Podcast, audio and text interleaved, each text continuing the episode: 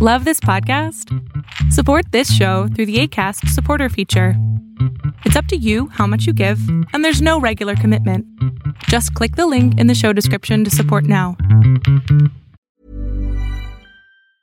If you thought the only way to get a more defined jawline with natural looking results was through surgery, think again. Juvederm Volux XC is a non surgical injectable gel filler that improves moderate to severe loss of jawline definition and can help you achieve natural looking results with little downtime. Even better, this improved definition lasts up to one year with optimal treatment. No maintenance required. Improve jawline definition for a smooth, sculpted look with Juvederm Volux XC. For important safety information and to find a licensed specialist, visit juvederm.com. That's J U V E D E R M.com. Not for people with severe allergic reactions, allergies to lidocaine, or the proteins used in Juvederm. Common side effects include injection site redness, swelling, pain, tenderness, firmness, lumps, bumps, bruising, discoloration, or itching. There's a risk of unintentional injection into a blood vessel, which can cause vision abnormalities, blindness, stroke, temporary scabs, or scarring. Talk to a licensed specialist to find out if it's right for you. Ryan Reynolds here from Mint Mobile. With the price of just about everything going up during inflation, we thought we'd bring our prices down. So to help us, we brought in a reverse auctioneer, which is apparently a thing. Mint Mobile unlimited premium wireless. Ready to get 30, 30, bit to get 30, bit to get 20, 20, 20, bit to get 20, 20, bit to get 15, 15, 15, 15 just 15 bucks a month. So, Give it a try at mintmobile.com slash switch. $45 upfront for three months plus taxes and fees. Promo rate for new customers for limited time. Unlimited more than 40 gigabytes per month. Slows. Full terms at mintmobile.com. Fiction, science fiction, horror, fantasy, crime, LGBT, thriller. You have now entered the House of Mystery with your hosts, Eric Shapiro, David North Martino, John Copenhaver, and Al Warren. Heard on KCAA 106.5 FM Los Angeles 102.3 FM Riverside. and 105.0 AM Palm Springs. Welcome back into the House of Mystery, and it's another a beautiful day somewhere in the world, just not here. Um, I'm Al Warren, and of course Eric Shapiro, the the doctor, is on the show. hey, Good, to be with you. How you doing? that's good. Now listen, um, I've I've been watching uh, a lot on TV, and I see that you. Um, so what's this? You've got Jewish laser beams, and you've been starting the fires in California. Oh yeah, that's me. Yeah, yeah, that's right. All the conspiracy theories, I would bank on them 100. percent Yeah, uh, always if you're if you're looking for a scapegoat, you know, don't hesitate. Well, I was just wondering uh, how you got away with it for so long. right. well, no, I think it's good for you to call me out because it's you know, Well, yeah. you're, you've dealt with uh, serial serial killers before, so now it's a relief to me that I don't have to ever do it again. Yeah, I was this actually is going to do it tonight. Yeah. this is like Um, uh, Jew hunter. Yeah, yeah, the worst.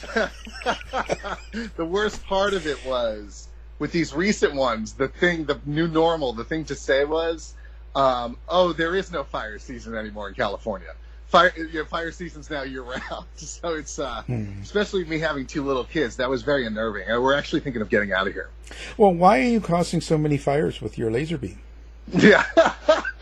Like, what's the This is, deal? uh, now, I was, you know, I've co-hosted now like ten times, and this is the sort of content I signed on for. The, the paranoia. I was like, when is he going to go full blown tinfoil on his head with me? Well- um, yeah. If only, if, you know, if I ever had, you know, the the whole concept of Jewish la- laser beams is a contradiction in terms. Because for me, anyway, I'm so clumsy. If I had a laser beam, I would like, I would kill myself immediately. well, yeah. Accident.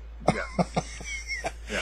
Well, I just I can't believe that's in the government, Yeah, yeah, especially with the right? especially with the Biden administration. You know, we'd think things would normalize somewhat. Yeah, she actually Yeah. gets voted in, and she's thinking, I mean, holy cow, that's like really bad Yeah. movies. Yeah, yeah, yeah. No, it's it's it's insane out here. You're safer up there. Oh yeah, no, I'm I'm Yeah. not going anywhere. No, Yeah. no. Uh, we we have fires too, but it's not the Jewish laser beams up here. It's uh, French, Yeah, yeah. French Canadian. you- yeah, Canadians have fires in the fireplace. Yeah. We have the, the whole lot. We, we have hundred thousand acres burning down. Yeah, no, no, it's the same thing up here. We have the same burning. You, you get hit with that stuff? Oh yeah, Uh, yeah, just as bad. Just uh, we don't. Yeah, You we're just don't Americans are so narcissistic and self-absorbed that news never reaches us. We just presume what's happening right here is what's happening. it's all about you. Yeah, it's all about us. Well, anyway, speaking of that, speaking of Jewish laser beams and fires, we've got, um, I guess you'd call him a horror author, and not whoer, horror. Yeah. Yeah. So, uh, Mark Allan Gunnells is on the line. How you doing? I'm doing pretty good. Thanks for having me. Well, let's see if you say that at the end of the show. Um, yeah. you, you've got a new book out now. You, you so you want to scare people even more. Um, the book is called 2B, and I, that's after uh, that's an address, by the way. Uh, when your ex wants you dead, they will take you to the grave with them. Okay. Um, okay then. So um, very cheery title. Um, uh, what made you come up with this book? Um, I got the idea for this book like 20 years ago, and it it took me two decades to write it. Um, but um, in my in my younger years, I lived in many a small, crappy apartment, and um, really the genesis of the idea came from coming home late one night after dark, and the light in the little breezeway of the apartment complex was flickering and buzzing, and it seemed like such a quintessential horror thing that I thought, no, but it's always houses that are haunted. They're never apartments that are haunted. So I got this idea for a haunted apartment novel. Oh, Oh, nice. So, so did you? Uh, were you just breaking up with an ex at the time too, or? Uh, well, I, in my past, I have had some some pretty horrific exes. So uh, let's just say I drew from some of that experience when I was uh, formulating this story idea. So you had? You, did you have exes that stalked you? Uh, I wouldn't say stalk, but I had some exes that it was hard to get rid of. Oh, I see. Not not as hard as the one in the book, Okay. but but there were some people who just didn't want to go. Wow. So, so what's the concept of the book is really about? Is it kind of like a um, a stalker book, or is it even? Is there another angle to it? Well, I mean, when the story starts, the stalker ex-boyfriend is dead. Mm-hmm. Um, but the main character starts to think that death was not enough to stop him from stalking. So it's it's full of you know ghost story haunting goodness with that sort of relationship drama thrown into it as well. Wow. So, so you got a lot of paranormal in this. Yeah, I really I love ghost stories and I love stories of hauntings, so I I threw a a bunch of the stuff I love about that into the mix while, you know, trying to make it my own at the same time. Are you a believer in the par- paranormal? Or are you more agnostic or skeptical? I'm I'm a bit of a Scully, which I know a lot of young people might not get that X Files reference, but mm-hmm. I'm a, I'm a little on the skeptical side, mm-hmm. but I'm an open-minded skeptic. Skeptic. I I'm fascinated by those stories, and I love to. And I've met people who say they've had real experiences, and I can find their stories compelling, but not having experienced anything myself, I can't really say I believe. But, Yeah, that's um, so fair yeah, I'm, enough, a, yeah. I'm a little skeptical, but I am fascinated. Mm, nice. Okay. Yeah, it's funny because I, I some people too young to know Scully. I'm too old. Yeah, I'm I'm, I'm technically the, the correct demographic, but I never was into the show. But I, I, I knew what you meant when you said it. Though. yeah. I know from reruns. So, okay, how's that? Yeah. You the old. Well, that's I'm what- of the perfect age to remember when that was like a cultural phenomenon going on. Yeah. It was like the early '90s, right? Yeah. Uh, I was busy hanging out with Courtney Love. yeah. yeah. in Seattle, you know, everyone was doing heroin. You know, it's hard to remember. It's hard to remember anything after that. wow. So uh, this is this is pretty interesting. So now you, um, so where do you get your paranormal stories from? Like, where do you draw from? Well, I mean, some of it is just the long tradition of ghost stories. I sort of pick what I like from those stories, discard what doesn't work for me. I also happen to know some folks. I, I'm good friends with a um, a guy who does paranormal investigations in Savannah, Georgia. Mm-hmm. Has his own company, um, does ghost tours. He's written several books about the investigations his team have done, and um, he tells me a lot of stories about, you know, things that he's experienced, and I I sort of used him as some research, and uh, and you know I like I said, for, I'm fascinated by these stories, so I do like to meet people and talk to them. People who say they've had these things happen to them, and like I, I draw from all that, and then I sort of, I also just sort of make some of it up. And in this story in particular, like I made some of my own rules about how ghosts and hauntings work. Um, because, you know, that's the good thing about being a writer. Like you can just be the god and in this fictional world, this is how it works. Mm. Pretty interesting. So now, d- does your um, with your books, do you get into the um, psychological horror, or is it a little bit more graphic and a little bit more um, slash? Um, that it really depends on the book. I mean, I've written books that are specifically meant to be like homages to the slasher films I grew up on in the 80s. And those tend to be a little bit more gory and violent. Particularly with my ghost story stuff, I like to be a little more on the atmospheric and the psychological side. And with 2B, I really, I mean, not to make it sound like more than it is, because it, it is just a fun ghost story, but in some ways I'm also talking about, you know, trauma and how we deal with trauma and how people react to people who've gone through trauma. So I, I feel like I really got more into the psychological aspect in this one. Mm-hmm.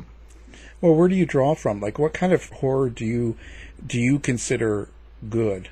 Uh, like that you really um, you really get into? Like, is it kind of an Alfred Hitchcock style, or do you maybe maybe talk to that? Well, I've often said probably my greatest influence as a storyteller is the original Twilight Zone. I grew up in a time when those reruns were all over TV, and then they did the 80s revival incarnation, which I also watched a lot of, but in a lot of ways that informed my idea of horror. I particularly enjoyed I mean it was a it wasn't like some gothic castle usually or some you know setting I couldn't relate to. It was a world I recognized but things were just slightly off kilter. And and I that's what I like. In I as I got older, I got into the works of Stephen King, and I felt felt like that was what he did. He introduced a world that was familiar to me. It was like my street. It was like my town. But then you just insert that one element that's a little off, and that's where the horror comes from. The invading of the world you know with this otherworldly presence. So sort of sounds like 2020, but um, geez. Yeah, oh, yeah, you're talking. You're talking about the year. You're not talking about the show with uh, Barbara Walters and John Stossel. Bob, That's where my mind went. Yeah. Barbara um, Wawa. Barbara Wawa. um, well, so Mark, do you like uh, what is the, the main emotion you go after with your horror? I know you said you've done different kinds, but is it more uh, suspense oriented? Is it more about like you said you love ghost stories? So is it more about being chilling and under the skin? I, I feel like I probably more often do go for the more subtle horror. I I feel like that saying that some people, you know, that's not what they're really into, but I like the horror that kind of creeps up on you. That's a little more insidious, not necessarily so in your face, but the kind that kind of gets under your skin and keeps you thinking about it after you've closed the book. Um, I like to sort of sneak up on the reader. How long is this book? How many words is it? The new one. Now, um, 2B is is pretty short. It's around between 35 and 40. Okay, so do you, do you consider it a novella, or are you, is it uh, it creeps right up on the length of a short novel? It's sort. It's right on that cusp. It's probably really more of a novella, but I've noticed some publishers don't like that word. So Yeah, that's a tricky one. Yeah, because Yeah. I think the buyer So- wants to feel like they're getting more value. Uh, so it's it, it's being marketed as a short novel because it is sort of right on that cusp of being too long to be considered a novella. But it's also the link the publisher was looking for. It's a it's a new publisher. He wanted to start out with some stuff that was a little shorter. You know, just some quick reads for people to get familiar with his brand. What's the name of the publisher? Uh, it's Valhalla Books. Oh, okay. and um, this is their first. They published an anthology um, last year, and this is their first single author book that they're publishing. Oh, that's really cool. Oh, that's so that's an honor. I, I was pretty thrilled when he, yeah, I was in that anthology, and then he he came to me and asked me if I had any ideas for a short novel, and um, I pitched him a few ideas. This actually was not the one he responded to the most strongly, but like I said, it's an idea I've had for so long. Just bringing it up kind of made me think like maybe now's the time. So um, I Mm. wrote it in about two months for him, and we were off and running. Oh wow! So it could be the house that uh, Gunnells built. It could be like he's uh, he's uh, betting on your talent, which is really nice. So hopefully it won't be the house that Mark demolished. So- Yeah, yeah.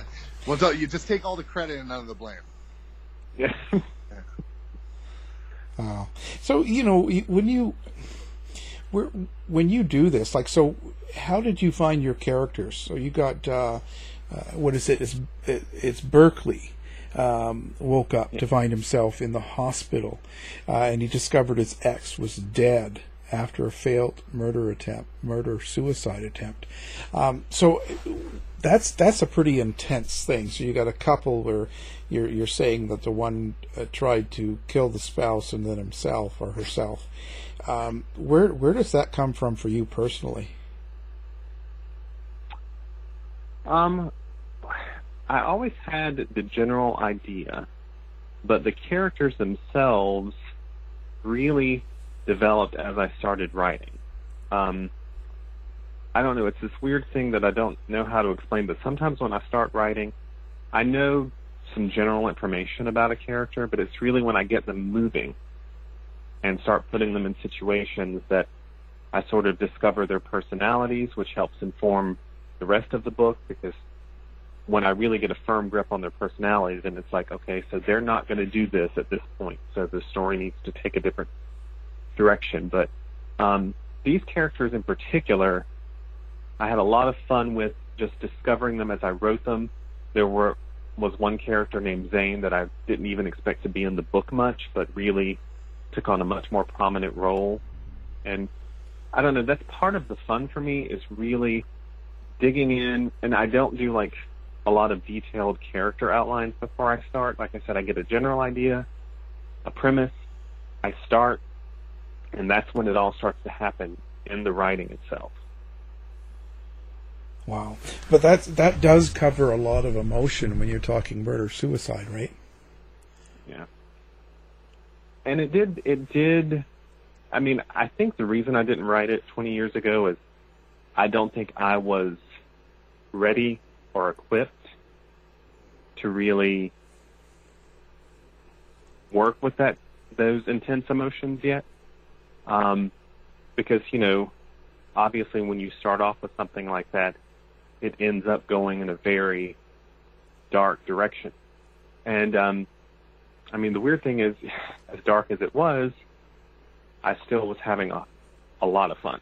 But um, but those are, those are very intense emotions, and I feel like I had to be a little more mature, if you could call me mature, to um Mm-hmm. to really deal with them in an effective way. Yeah, I think you have to be of a certain age to understand it more. Um, so that's that's pretty in, intense of a subject. So, um, is that kind of an underlying theme or important um, after someone reads the book? Are they going to walk away thinking about that? Well, I hope so, because like I said, I, I felt like it. Head over to Hulu this March, where our new shows and movies will keep you streaming all month long. Catch the award winning movie Poor Things, starring Emma Stone, Mark Ruffalo, and Willem Dafoe. Check out the new documentary, Freaknik The Wildest Party Never Told, about the iconic Atlanta Street Party. And don't miss FX's Shogun, a reimagining of the epic tale, starring Anna Sawai. So, what are you waiting for? Go stream something new on Hulu. Hey everyone, I've been on the go recently Phoenix, Kansas City, Chicago. If you're like me and have a home but aren't always at home, you have an Airbnb. Hosting your home or a spare room is a very practical side hustle. If you live in a big game town, you can Airbnb your place for fans to stay in. Your home might be worth more than you think. Find out how much at airbnb.com/slash host. Ryan Reynolds here from Mint Mobile. With the price of just about everything going up during inflation, we thought we'd bring our prices down. So to help us, we brought in a reverse auctioneer, which is apparently a thing. Mint Mobile unlimited premium wireless. Ready to get 30, 30, bit to get 30, bit to get 20, 20, 20, bit to get 20, 20, bit to get 15, 15, 15, 15 just 15 bucks a month. So, Give it a try at mintmobile.com slash switch. $45 upfront for three months plus taxes and fees. Promo rate for new customers for limited time. Unlimited more than 40 gigabytes per month. Slows. Full terms at mintmobile.com. Hey, I'm Ryan Reynolds. At Mint Mobile, we like to do the opposite of what Big Wireless does. They charge you a lot, we charge you a little. So naturally, when they announced they'd be raising their prices due to inflation, we decided to deflate our prices due to not hating you. That's right. We're cutting the price of Mint Unlimited from $30 a month to just $15 a month. Give it a try at mintmobile.com slash switch. $45 upfront for three months plus taxes and fees. Promo rate for new customers for limited time. Unlimited more than 40 gigabytes per month. Slows. Full terms at mintmobile.com. in some ways I was I was sort of talking almost in a metaphorical way just about trauma that people experience in their lives and how we deal with it, how we try to get over it, and particularly um, I feel like when you've suffered something, some great tragedy in your life, sometimes the people around you get a little tired of it. Almost like they're they're just ready for you to get over it and get back to being who you were before the event. Mm-hmm. And which can actually make it even harder for you to really deal with it. So I was I guess I want the reader to somewhere in the back of their mind, you know, be left thinking about that. Yeah, I think there's a certain point when with something like that, it's going to change that person. Period. So the survivor of something like that, like in this case, um, uh, Berkeley, uh, he'll never go back to normal. You know, I think they have to realize that that it's it's changed. That that old person is gone. Really. Yeah, exactly. And even when I when I delivered the manuscript to the publisher, some of his early notes, he was commenting on, you know, some of Berkeley's behavior isn't always that likable. And I'm like, well, you have to put yourself in his shoes and what he's been through. He's dealing with a lot. He's not always going to act the way people want him to act. I don't think that makes him unsympathetic. I think you can still empathize with him, but you know, he's you're not going to go through something like that and then just go back to everyday life like nothing happened. No, not unless you were the one doing it. um, so, so if you had more of, of a, w- do you think you'll ever go back to this kind of this story or this this kind of story when you have um, a fuller book to write, like more more where you're not limited? Um, Well, in some ways, I don't because I always feel like every story is as long as it needs to be. I always knew this story was going to be more novelish length, so I don't feel like I cheated anything out of it. I feel like it it had everything in it it needed to have. But that being said, I do still like I have another version of a haunted house story in my head that I want to write that I would I think I would call imposter syndrome. And it hmm. would it would be a bigger story and it wouldn't deal exactly with the same types of issues as 2B, but it would deal with some I want to deal with insecurity and not feeling good enough and you know the doubts that a lot of us feel when we're pursuing our dreams and I do think that will be a larger canvas when I get around to writing that one. Hopefully, it won't be 20 years like this. yeah, because then you you'd be old like me. No, I think that, uh, and I didn't mean cheat. I just meant that because sometimes when you write something like this, you know, you're doing a certain size book and you're writing a, a story, but sometimes, as you say, as the characters develop, you get more into the story, more in depth into what they are doing and how they act and react to the situation and to each other. So sometimes you learn um, new emotions or new ideas from that, and it's it's just I, I I meant more develop it, go go even further. Yeah, and like I I definitely want to continue with some of these ideas. I have other stories I want to write first, but that other idea is definitely in my head as something I want to get to. Of course, I have it's you know jostling for position with a ton of other ideas I want to get to, and that's that's my biggest problem is figuring out like which one is screaming at me the loudest 2B written. Mm-hmm. When you say this one to be took 20 years, um, so that's obviously from inception to completion. Throughout that time, were there different points where like certain forms of awareness would come to you about it or what it wanted to be and oh we could go in this direction? Or was it more that the kernel of the idea had been there for a couple decades and when you had an opportunity uh, to execute with this publisher you were able to jump on it? When i first got the idea 20 years ago it was it was fairly fully formed. Like i definitely knew the beginning and i definitely knew the ending because the ending really was the driving force of the idea Mm-hmm. Some of the middle stuff was kind of vague, but I felt like I, I pretty much had it, but for whatever reason, I didn't feel ready to tell it. And then about 10 years ago, I did make an attempt. I did about a chapter and a half, and I just was mm-hmm. not happy with it. I loved the idea so much, and I'm like, I'm not doing it justice. So, and when I finally did write it, I didn't use any of that stuff that I had had written, but I don't know. I, I, it's almost like the time was right when I mentioned the idea to him. It all kind of came flooding back to me, and I got excited. And I will say there were aspects of it when I was writing that I didn't envision when I first had the idea, and that was more in that that middle part that was always kind of vague to me.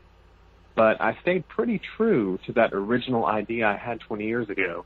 I just feel like I had to mentally be ready to tell that story and it, it that's just how t- long it took. Mm, yeah, yeah. Everything everything uh, requires the right timing. Yeah. So so has this got a happy ending to it? well, I, I can't tell you anything, but I always say a happy ending depends on whose point of view you're looking at it from. Well, okay. Even well, the most tragic mm-hmm. ending might be a happy ending to somebody in the oh, story. I'm getting an ominous feeling thinking about that. Yeah. We, we have to read it and find out. Well, I want. Does he get to have sex with a ghost? Al, you took the words right out of my mouth. well, no, I was just thinking well, about that lady that uh, married a ghost, and then now she's divorcing the ghost because they just don't get along in England. You know, it's a true story. I'm not. Yeah, I wonder if it's easier or harder to divorce divorce a ghost. I mean, yeah. they've already proven they're going to stick around. Right, right. So, in in essence, you're in this story. You're really kind of saying that um, this um, this this desire, this um, need to uh, s- stalk someone or to, to hold on to you know, like no one else is going to love you, so um, they'll kill you, so no one else can have you. That kind of thing Yeah. is going on. It's reaching out the emotion strong enough to keep this this this person after death to uh, hold on to this other person.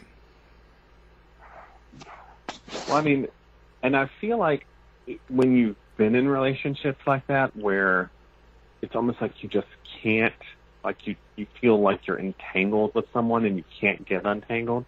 I think it feels like that. You feel like, you know, there's, I can't get away from this person, and no matter what, even death might not be able to stop them. But Mm, you know, yeah. I also think the story, you know, is going to provide some surprises and some unexpected turns for people um, because it's not always just like with relationships and love. It's not always what it seems. So I think there'll there, there's some surprises in there for readers as well. Mm, nice. So, so you never had you. So you shot this out in a couple of months. So you must have done this just in the last year in in 2020. Um, so so 2020 didn't bother you, or it didn't affect the way you were writing, or it didn't didn't change anything for you. Um, in a weird way, it it it helped my writing because in the early spring of last year, I got furloughed for work from work for a couple of months, and I was full of anxiety, like the rest of the world. And I thought I've got to do something so it doesn't drive me crazy. So while I'm furloughed from work, I'm just going to pretend I'm a full time writer. Mm, I'm going to act like that is my job. I wrote, I'm going to write every day. I'm going to write as much as I can. And in that two month period, I wrote a novella um, that I sold to a publisher that'll be out next year. But when I did go back to my day job, I carried that momentum with me so that, you know, every morning I get up, I come in here, I write, and I've, I've been very productive ever since that, you know, I was somewhat productive before that, but I, some days I would half-ass it, some days I would skip it. But since I got furloughed from work, I have been very consistent in my commitment to writing every day and treating it like, you know, even now that I'm back at work, I'm still treating it like I'm a full-time writer. So it's actually really helped my input, my output. So so uh, we need another uh, another um, virus to make Pandemic. Yeah. Wow. I w- I wouldn't wish that on the world, but you know, like I said, for me, it was just trying to keep myself from getting so full of anxiety that I just drove myself crazy. I needed that outlet to sort of pour my anxiety into. So in that ways, it was sort of therapeutic for me. And that that must sort of help in writing this type of subject. Do you think? Like when you have that much anxi- anxi- anxiety and you got all the stress going on around you and you're worried about stuff, uh, it, must go into your writing then with this subject. It it it was somewhat cathartic in a in a weird way. Like I can I could channel you know whatever negative dark emotions I had into the story, and it didn't like completely alleviate them, but it gave it an outlet that helped you know lessen it, so that I wasn't so anxiety ridden. Um, especially like I said during those months when I was out of work and wasn't sure when I would be going back. Yeah, that's cr- that's crazy. Um, so what do you got planned next? What what, what are you going to be working on now, or are you are you taking time off from it? Um, I never take time off of it. I guess because to me it, it doesn't feel like something I need to take time off of. But I do have later this year. I'll have another book with Crystal Lake Publishing, a suspense novel called Before He Wakes, and I'm currently finishing a new novel, which is one of the rare non-horror novels that I write. Um, I, I got inspired when I did 2B because I had had that idea for so long. There was a novel idea that had been rattling around in my head since I was in college that I decided I was finally going to write. Um, I, I call it my more explicitly LGBT take on Rebel Without a Cause. Hmm. Uh, so it's more uh, literary. Well, I hope my horror is as literary as the other stuff, but Oh yeah, I'm saying oh, in, in terms of uh, not in terms of quality, in terms of genre classification. Yeah, it's it's Yeah. definitely sort of. I, it's weird that I, I think of it as non-genre, although nothing is without a genre. But it's not like horror or suspense, or although there are some suspenseful moments. But it is more of a like a drama story, and Mhm. um, I do those on occasion. And like I said, this one I just thought, you know, why don't I finally get to that? It was an idea I'd had so long that I never thought I would really write it, and actually wrote it into one of my novels as a m- movie someone was making. So anybody who read that book might recognize it as a movie in, in there. Oh, nice. It sounds like you're pretty productive. I mean, it sounds like listening to you talk about your projects that there is an element of you you have good discipline when it comes to sitting down and getting it done. Like you're not. I know you said that um, 2B took 20 years all in all, but it sounds like uh, you're one of those writers who has the confidence to have a few things going on at once or juggling different ideas, and then you know if you commit yourself to it, you'll get to the end. Yeah, and you know, somebody actually at work today was just mentioning, you know, the different projects I have finished since I've been there. But I'm like, you know, I just do it every day. I get up, I do the work, and I it's fun for me. Like I look forward to like getting in here to the keyboard and seeing what happens next. So Yeah. I, I feel like I get to the end because I'm just dying to to get there. I'm just Oh, that's in good. a way it I'm telling myself the story. Yeah, and that usually I've found with uh, the process that that helps it to be more suspenseful on the other end. Because if you're if you're feeling that, it's gonna there's gonna be a contact high for the reader that you know you've wired it together in this way with anticipation.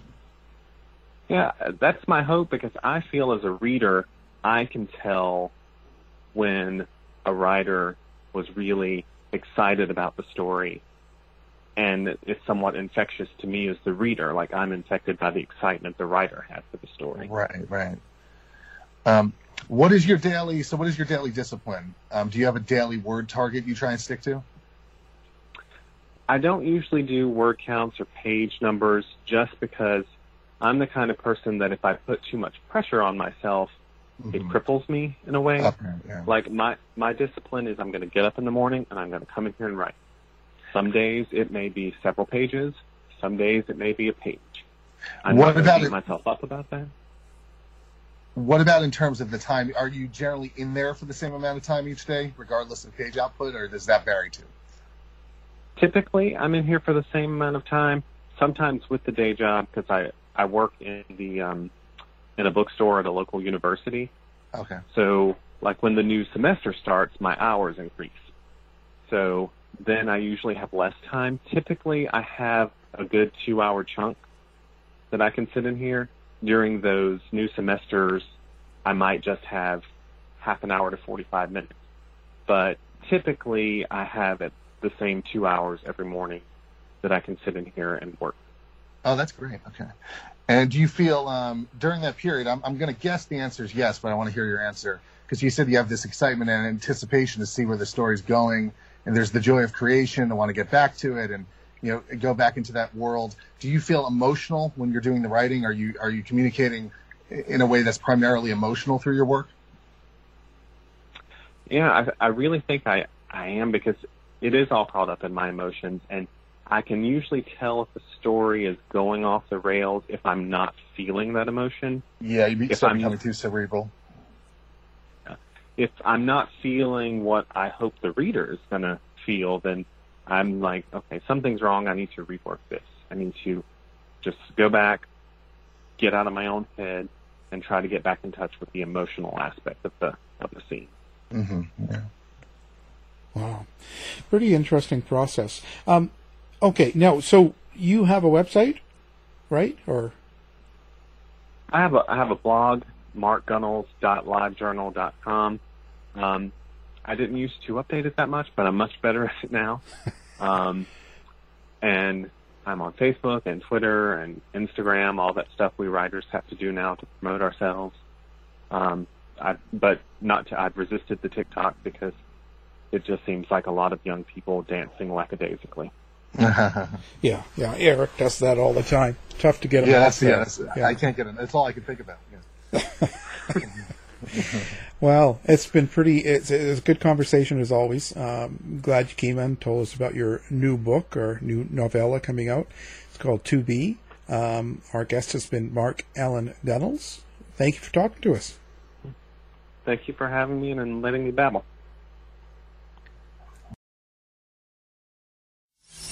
To find out more about our show, guests, or to listen to past shows from our archive, please go to www.houseofmysteryradio.com.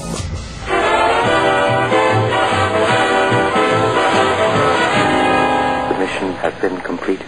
The end! By George, he's got it! It is the end! I'll say it. If you're lying to me, I'll be back. This has been a production of Something Weird Media. You've been listening to the House of Mystery radio show. To find out more about our guests, hosts, or shows, go to www.houseofmystery.com. Show's over for now. Was it as good for you as it was for me? Well, good night. This has been a production of Something Weird Media. I'll be back.